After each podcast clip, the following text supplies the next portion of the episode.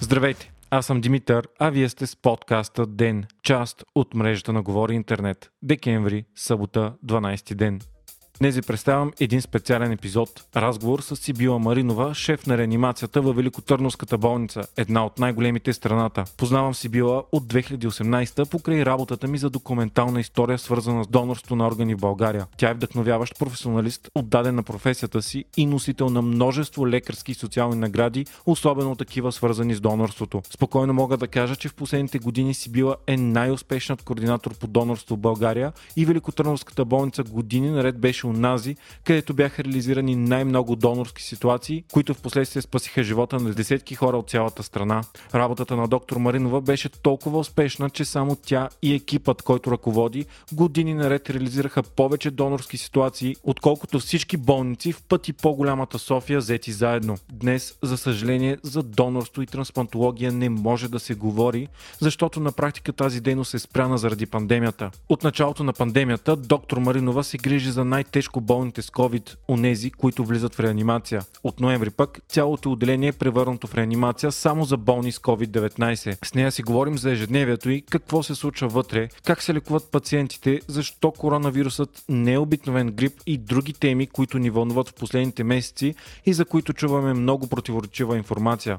Смятам, че разговорът е важен и интересен, като самия аз, който всеки ден чете и ви информирам за пандемията, научих много неща и си отговорих на въпроси, за които има прекалено много митове в медийното пространство. Слушайте този епизод с съзнанието, че той не е весел, празничен и особено оптимистичен и със сигурност не е толкова успокоителен и приятен, колкото минален и специален. В журналистиката обаче винаги трябва да се показват различните страни, било той силно контрастни като случая. Защото никога нещата не са само черни и бели, а за да можем да се справим и реагираме адекватно на ситуацията, имаме нужда от възможно най-пълната информация. В реалния живот има хора като мен и вас, които карат пандемията на топло вкъщи с най-близките си. Но има и хора, като си била Маринова, която всеки ден от 9 месеца насам е на първа линия, винаги готова да се бори за живота ни. И вярвам, че това е история, която се струва да се чуе. Аз те представих а, всъщност в а, началото, обаче в а, Говори интернет имаме като цяло традиция с хората, които ни гостуват, сами да се представят, така че може да кажеш няколко думи за себе си. Здравей! Аз съм доктор Светила Маринова, началник съм на реанимацията на Великотърновската болница, координатор по донорство дълги години, в момента регионален координатор за Северна Централна и член на Националния координационен съвет. Може ми разкажеш малко повече какво се случва при вас последните няколко месеца? Последните няколко не, но от ноември месец не само. Е тежко, много тежко започнаха много да се увеличават случаите. От началото на пандемията имахме по няколко случая в реанимация, то не е постоянно, но от ноември месец цялата ни реанимация е COVID реанимация. Положението е тежко. Болницата има 6 COVID отделения, обикновени COVID отделения, плюс нашата реанимация 7 отделения. И така. Тоест, при вас са най-тежките случаи? Не? Да, при нас са всички тежки случаи и е пълно непрекъснато освободили се леко по някаква причина, дали пациентът е починал или сме успяли да го изведем, веднага се вземе. А колко горе-долу е смъртността сега при вас? Ми не сме изчислявали в проценти, но не е никак малко. Защото си спомням в един от предишните разговори си бяхме говорили, че по принцип е около 30% в реанимация нещо от този сорт беше, нали? Да, не, 30% е между 10 и 30% е обичайната смъртност в реанимация. Да, а сега със сигурност сега е повече. Да, сега е повече. Вярно ли е това, че само възрастни хора влизат в реанимация? Не, не е вярно. Не е вярно. За най-младия ни пациент не искам да коментирам темата, защото още не е така болезнена. Но през месец ноември имахме трима пациенти, един беше на 42 и двама на, 40, на по 49 години. Слава Богу, и тримата вече са изписани Бяха в много тежко състояние и тримата бяха на апаратни. А какво вече е лечението, когато човек влезе в реанимация? Ами всички знаят, че етиологично лечение за коронавируса няма. Т.е. няма лечение, което е насочено конкретно към причините.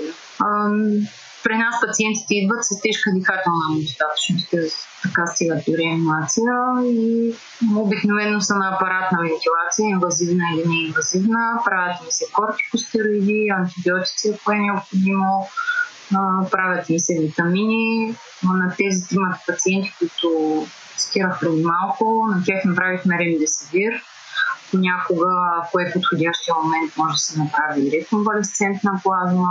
Всеки пациент е индивидуален, но общо взето това е причината кислород. Всички имат страшен глад за кислород. А подобриха ли са протоколите спрямо пролета? Например, ако да речем беше сега това ниво на заболеваемост в България през март, щеше ли да има още по-висока смъртност? Да, да, щеше да защото през март беше нещо, което не познавахме, което не бяхме виждали. В началото имаше само китайските протоколи, Последствие вече и други държави започнаха да изкарват протоколи. В момента има и американски протоколи, и немски, и френски. Имам достатъчно статии научни, непрекъснато излизат някакви статии, някакви проучвания. Информацията се надгражда постоянно, така че в момента имаме да, доста повече информация. И повече опит имаме, за съжаление, защото има повече пациенти. А има ли недостиг на лекарства и средства или всичко ви е осигурено?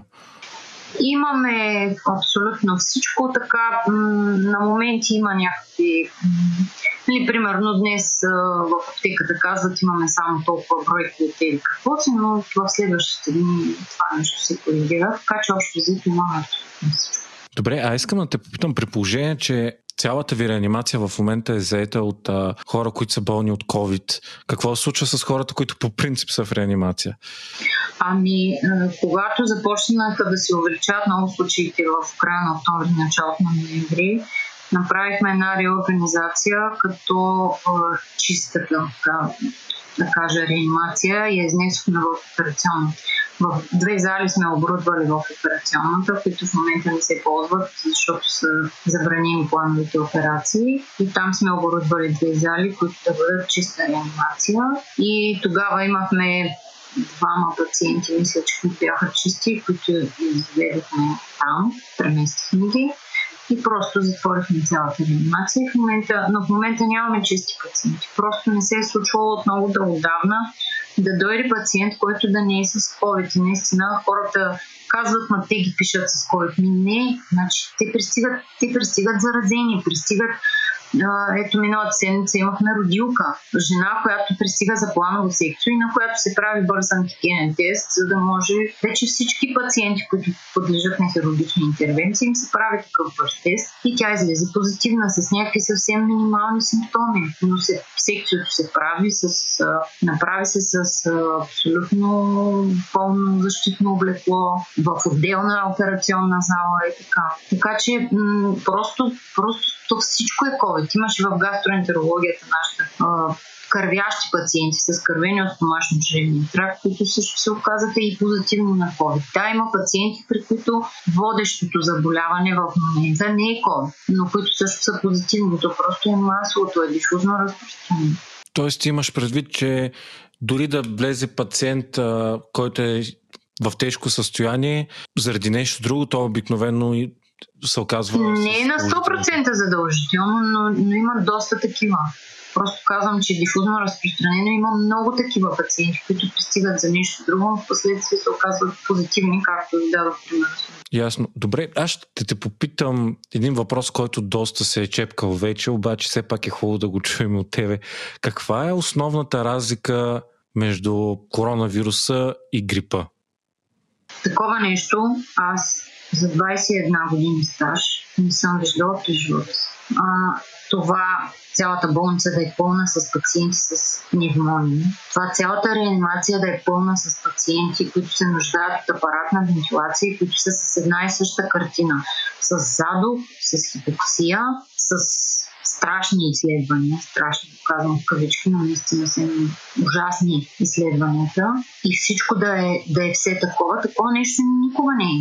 И такова тежко протичане. Значи ние по, по, по време на грипните епидемии на сезон приемаме някъде около 2-3 пациенти с осложнен грип в реанимация през годините. Това, което имаме като 2 4 максимум сме имали за целия грипен сезон, които преминават през реанимация с респираторен дистрес синдром, с тежки постранни пневмонии и недостатъчно.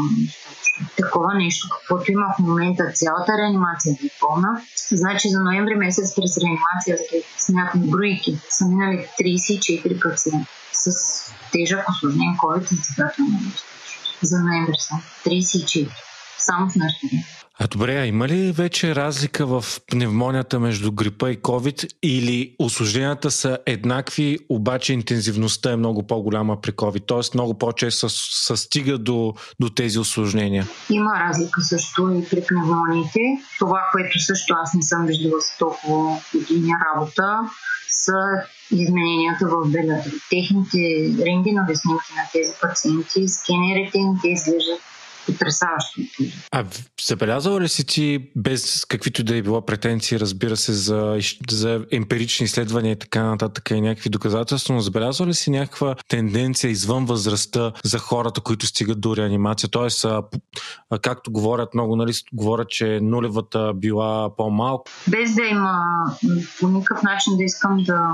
То, това не може да бъде научно твърдение, защото не е стъпило на някакво продължително проучване с много брой пациенти. И без да искам да плаша хората, но много по-голяма част, казвам го като опит от последния месец и много по-голяма част от пациентите, които преминаха през реанимация са мъже и са от кръвна, кръвна група. Пак казвам, това е това, което сме наблюдавали. А добре, какво би препоръчал на хора, които имат симптоми на COVID? Какво е най-адекватното, което могат да направят? И има ли начин да се намалят смъртните случаи с правилно на временно лечение? Ми аз смятам, че първо трябва да започнем от профилактика.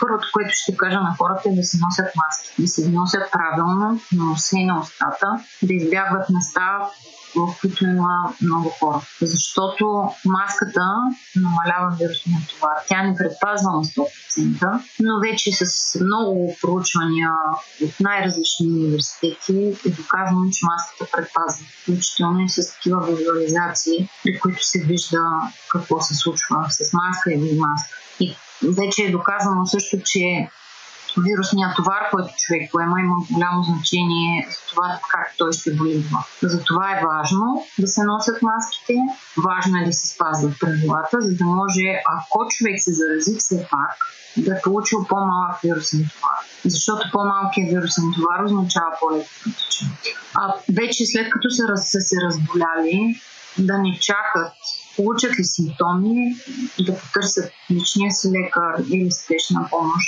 И когато имат задух, появили се задух, веднага трябва да се отиде в болница. Веднага, да не се изчаква, защото имаме такива пациенти, които са чакали вече много дни и те пристигат в толкова тежко състояние, че почти нищо не можем да направим. Но, като цяло смятам, че българина малко несериозно се отнася към здравето си. Не инвестира в тялото си въпреки че всички имаме по едно тяло. Някак си не знам защо така.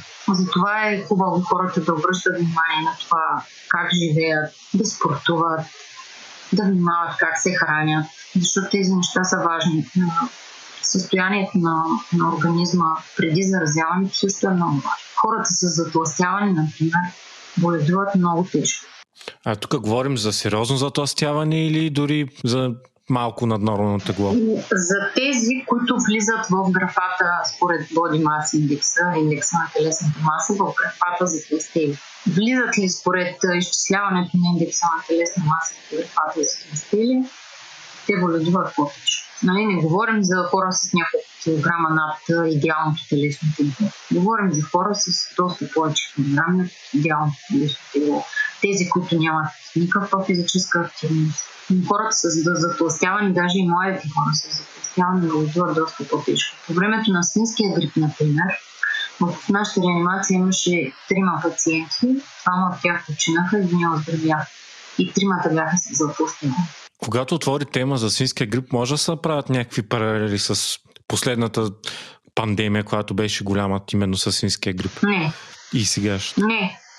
Аз, аз ти казах, значи лятото или пролетта си бях направила, защото хората масово, нали, това е грип, това е грип, от свински грип са умряли повече хора. Не е вярно, от свински грип са умряли в целия свят някъде около 570 хиляди До този момент от COVID са умряли милион и. Може ли да се може. Свинския грип, да, беше тежък, а, но както току-що ти казах, за цялата епидемия от свински грип тогава имахме трима пациенти в реанимация. Трима. А сега имаме 34 само за един месец. А, освен това, тогава не сме работили с а, защитно облекло. Даже и, маски не се спомням дали сме слагали. Никой от нас не се е разболял от колегите от свински грип. А сега, в момента, в който в нашата реанимация пролетта през април беше влезе първия пациент с коронавирус. Той остана неразпознат. Беше една жена с тежка сърдечна недостатъчност, с тежки придружаващи заболявания и тя хората с сърдечна недостатъчност по принцип имат забо. Те се оплакват от забо. И тя остана неразпозната едни 24 часа и за тези 24 часа се заразиха три сестри една санитарка. Въпреки, че са ходили с маски, с обикновени хирургични маски. Не са работили с нея с предпазно облекло. Тя беше на кислородна маска. Когато има кислородна маска, кислородното даване, независимо от това какъв вид пациента много аерозол се разпространява в помещението, който е пълен с вирусни частици. За 24 часа три сестри, които бяха с пневмония и лежаха в болницата и една санитарка, която нямаше симптома. А в момента как има ли твои колеги, които го карат и как се пазите? Ами как се пазим? Постоянно сме с маски. Аз лично слагам маската, просто не съм си изградила навик още от пролетта. В момента, в който изляза през вратата от къщи, си слагам маската и я свалям в момента, в който вляза обратно. Аз съм с маска нон-стоп. Една от сестрите лятото имаме такъв офис, в който се храни. бях влязла в офиса да пия вода или нещо да ям, не се спомням. И една от сестрите влезе и каза, о, доктор Маринова, от колко месеца не съм ви виждала без маска? Я да ви погледам малко, че ви забравихте за мен.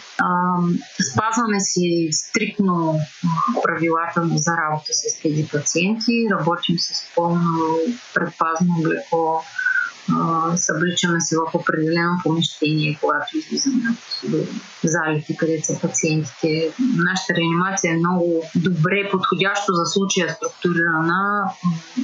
Пациентите са в зали, които са отделени с стъкла и се вижда от край до край. Освен това имаме централна мониторна станция, в която се наблюдават всички пациенти. И а, така е направено, че можем да си позволим да работим по този начин, да, да се облечем на чисто място. Това, това е изискване. Трябва да има чиста зона, буферна зона и мръсна зона. Или най-грубо казано, т.е. заразна зона. И имаме такива зони в нашата реанимация. Успяваме да се опазим.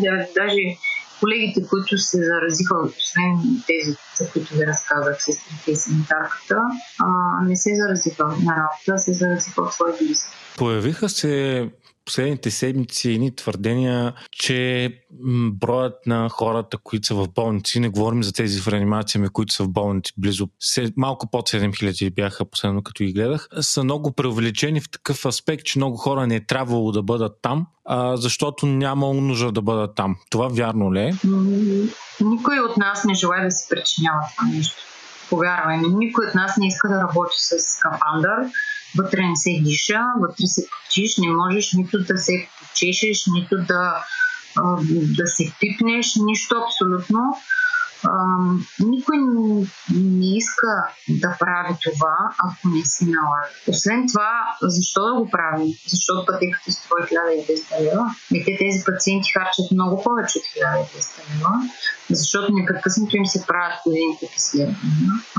Лекарствата им, които се правят и те, те лежат в болница минимум 10. Има такива, които лежат по 2 седмици, които лежат по 20 дни. Тя пътиката заминава още в първите няколко дни. Никой няма интерес да си го причинява това нещо. Освен това, работейки всичко това, страда другата обичайната дейност на болниците, от която те изкарват някакви средства. Така че това е абсурдно да се, да се коментира изобщо. 6 COVID, 6 COVID отделения, в които персонала а, се сменя на поседница. Тези хора живеят там по една седмица кой би искал да живее в болницата, да не си ходи пред близките си, да работи с кафандър и да не си кара обичайната работа. Никой не, не иска да се причинява такова нещо. Пациентите, които са в болница, са такива, които са с пневмонии и които са с, в сериозно състояние, които могат вече да бъдат лекувани вкъщи. Тоест това, което някой спекулират, че пациенти, които вече са по-добре, остават, за, остават по-дълго, отколкото имат нужда в болница, за да се източва клинична пътека, не е вярно. Ма тя клиничната пътека е една. Значи, приема се пациента, независимо с какво го лекуваш, колко време го лекуваш, това са 1200 лева, които плаща касата. Тя плаща на този пациент, който е влязал на дата или коя си, излязал на дата или коя си. Колко време е стоял? Това няма никакво значение. Клиничната пътека е 1200 лева, даже да стои една седмица, даже да стои три седмици. Ние през лятото бяхме изчислили нашата главна счетоводителка, че само медикаментите струват 1300 лева на пациент. И нали, това е средна сума, т.е. това е... Не, не печелят болниците пари. Ами този персонал, който трябва да му се осигури храна, слава сега има една много хубава кампания, която, която подаряват различни хора храна. Така някакси тя е просто освен материалното, това, че ни носят храна и човешкото е много хубаво, че някой се грижи за нас. И така.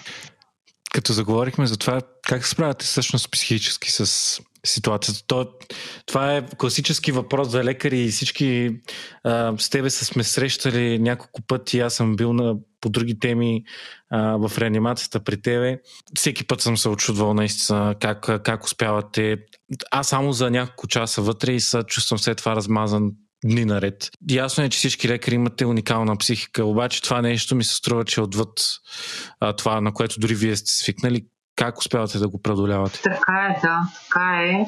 А, и другото различно е, че в предишните времена, в които живеехме, можеш да отидеш на почивка, някъде да пътуваш. Аз лично така се разтоварвах като пътувам. А сега от работа вкъщи, от вкъщи на работа. И ние помежду си се шегуваме, че след като всичко приключи, всички ще сме с трайни психически увреждания. Ами трудно ни е много. Просто сме на ръба. В началото ни беше много страх, защото бе нещо ново, нещо, което не сме виждали, нещо, което няма как да лекуваме. После, когато започнахме да го работим, претръпнахме. И всъщност основният страх на всички, мога да твърдя, е да не си го занесем вкъщи на семейство. Всички от това най-много ги е страх. И другото е, е умората, страшната умора. Просто се товариш се страшно много. Ам, всички тези близки, които разтревожени звънят по телефоните, защото те по друг начин няма как да се контактуват с техните близки. А, всички тези пациенти, които се страхуват, пациентите също се страхуват. Те, те осъзнават, че са в тежко състояние един от тези млади мъже, за които в началото казах, че успяхме да изведем от реанимация, той, като влезех при него и той ме пита, че ще, ще ме изкараш ли от тук? И какво да му говориш на такъв човек, като не си сигурен какво ще се случи. Ти не си убеден, че той ще излезе. Там му казвам, да, разбира се, да направим всичко възможно, ти за да излезеш от тук. И слава Богу, той излезе. Той излезе жив. Но това е на ръба сме наистина. На ръба сме. Просто се мечтая за времето, когато, когато ще можем да работим пак. Пак нормално, пак спокойно. Когато ще, ще голям процент от хората ще са вакцинирани и а, спре пандемията. Не знам как ще успеем да я овладим, ще не виждам. Или когато ще намерят лечение, за да може да да, да го прилагаме и да знаем, че те. Ти кога смяташ, че ще приключи всичко това? О, нямам представа, не искам да правя прогнози. Защото при всички случаи, каквато и прогноза да направиш, ще бъде грешна след това. Много се надявам да е скоро, но ако трябва да бъда честна, не го виждам. Не го виждам в следващата година. Според тебе дали ще се повтори поне това, че към май-юни доста ще се облегчат нещата като миналата година? Да, вероятно. Чак като миналата година няма да предполагам, защото т.е. Настоящата, настоящата да. да, замислих се и аз. Защото а, през пролетта и през лятото в България имаше малко случаи, защото ние като цяло имахме малко случаи, когато в света стана този взрив, защото нашите мерки бяха много, много строги, обаче ни бяха приложени много рано и успяхме да, да ограничим това разпространение. В момента разпространението е дифузно. А, това, което е хубаво на топлите месеци, е, че хората са навън и а, на вируса не му е окей, когато има слънцелове лъчите го унищожават. Ние видяхме, че не, не го унищожиха така, че да изчезне през лятото, но определено не му е комфортно, когато пече слънце и когато е топло. Когато е студено, влажно, мъгливо и така нататък, му е доста по-добре. И това благоприятства разпространението му, че хората са до. Когато хората са навън и когато е топло, нещата са по-добре. Така че предполагам, че и следващата година през топлите месеци ще е по-добре и по-добре. А според те, дали ще се вакцинират хората или не? Ами като гледам на гласите,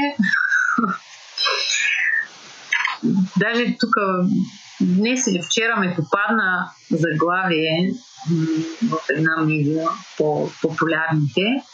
68% от хората в Великобритания казват, че ще се вакцинират. Обаче заглавието беше над една трета от хората в Великобритания няма да се вакцинират. Е, защо? Защо трябва да е такова заглавие? Ваксините са спасили света от страшни болести, от болести като вариола, като детски паралич, като дифтерия, като коклюш. Въобще не подлежи на коментар. Ваксините са едно постижение на човечеството, благодарение на което сме толкова милиарди хора в момента. Иначе ако нямаше вакцини, ще да бъдем много, много по-малко. Не знам. Като гледам на гласите тези, които официалните данни а, изкарват, че сме в 50 на 50. Пак като сме 50 на 50 е добре. Интересно ми е един така по-морален въпрос. Ти си свидетел на наистина най-най-най, възможно най-лошото, което пандемията ни предлага. А, всички ни сме свидетели също на доста лоши моменти, доста сме стресирани, но ти виждаш наистина как хората умират всеки ден пред очите ти. И е нормално по някакъв начин да имаш, а, нали, по... Не го наричам крайно, но в по... Мнение в едната посока, защото виждаш просто какво причинява. Обаче пък много хора не го виждат това нещо. А и виждате как губят работата си, как а, нямат пари, как не могат да се събират с приятели, а, получават много хора, започнаха да получават паника, атаки и всякакви подобни неща. И въпросът ми общо взето е къде е баланса? Къде е баланса между това да имаме нормален живот, а, да поддържаме економиката и да се опитаме да спасим а, собствения си живот и живота на хората, които обичаме? С една дума ще ти отговоря. Маските са баланс. Ако си носим маските, както трябва, правилно. Не се прави на, на много свободолюбиви, защото маските, видиш ли, пречи били за да мълчим. И аз говоря ежедневно по много-много часове с маски, който трябва да чува. Маските, ако бяхме, били, ако бяхме малко по-отговорни, ако бяхме малко по, по-съзнателни като общество. Защото като заговорят лекарите, и всички скачат, докторите искат да ни затворят. Не, ние не искаме това. Ние не искаме хората да се спят вкъщи, не искаме те да загубят работата си. Затова най-простото нещо е маска. Тя не задушава, не води до вдишване на бактерии, защото тези бактерии, които си ги дишаме под маската, те са нашите собствени. И щом са там и не сме умряли от пневмония, Значи няма да си ги вдишаме и долу Не води до увеличаване на въглеродния двуокис, не води до намаляване на кислорода. Ние сме с маски години наред от преди пандемията, защото нашата специалност е анестезиология и интензивно лечение. Работим в операционна по цял ден, всеки ден. Ние хирурзите и не, сме, не се разболяваме от пневмония, като работим в операционна, като сме с маски постоянно. И като влезем да работим по няколко часа операция, не излизаме да се Нито ние, нито хирурзите не си работим часове наред. Така че това е нещо много просто, което може отчасти да ни върне малко плюс вакцините, плюс лекарства. Дай Боже да се намери. А искам да те попитам, вече сме почти на втората седмица, откакто започнаха нали, по-строгите мерки. Виждаш ли някакви резултати от тях? Това, което виждам в болницата е също пълно е. Всички отделения, хората отделения са пълни, реанимация е пълна. Има около 100, 100 пациента на ден в отделението на болницата с коронавирус. Веднага като се изпишат, пациентите с легла се вземат както при нас, така и по другите отделения. Аз съм до момента не виждам нещо, което ще се е променило. Надявам се да се случи. Но то е, мисля, че много рано още се А искаш ли да разкажеш някоя история, свързана с COVID в последните месеци, въобще с твоите преживявания? Това ми е последния въпрос, между другото. Нещо, което ти е нещо интересно, нещо емоционално, нещо, което е, може би, позитивно да завършим. Ами, е, това, което се сещам и което ме разплака, а, беше тези двама, един, двама от тези млади хора, които пак за тях говоря, които бяха в реанимация, те бяха един от друг на две съседни легла. И когато започнаха малко да се подобряват, близките им им донесоха такава лека храна, с която можем да ги храним и им бяха донесли писма и на двамата. На единия съпругата му беше пратила писмо с снимка на семейството, на другия му бяха написали картичка и двамата един до друг си четат това, което са им изпратили близките. И толкова ми стана хем хубаво, хем тъжно, че близките не могат да са с тях. Хем то е такова затроващо и докосващо, че се просълзих под а, скафандъра. Никой не разбрах. Добре, благодаря ти за този разговор. Мисля, че ще бъде полезен на доста хора и това е. Епизодът подготвих аз, Димитър Панайотов, гост ми беше доктор Сибила Маринова, а аудиомонтажът направи Антон Велев. Ако харесвате това, което правим и искате да имаме повече специални епизоди като този, може да ни подкрепите, ставайки наш патрон в patreon.com, говори интернет и избирайки опцията Денник. Знам, че ви го повтарям всеки епизод, но тази подкрепа е наистина важна за нас. Подкрепяйки ни, ще получите и достъп до нас, целият екип на Говори Интернет и всички други гости и патрони на подкастите ни в платформата Discord. Вече над 230 души подкрепят мрежата ни по този начин. Стани един от тях.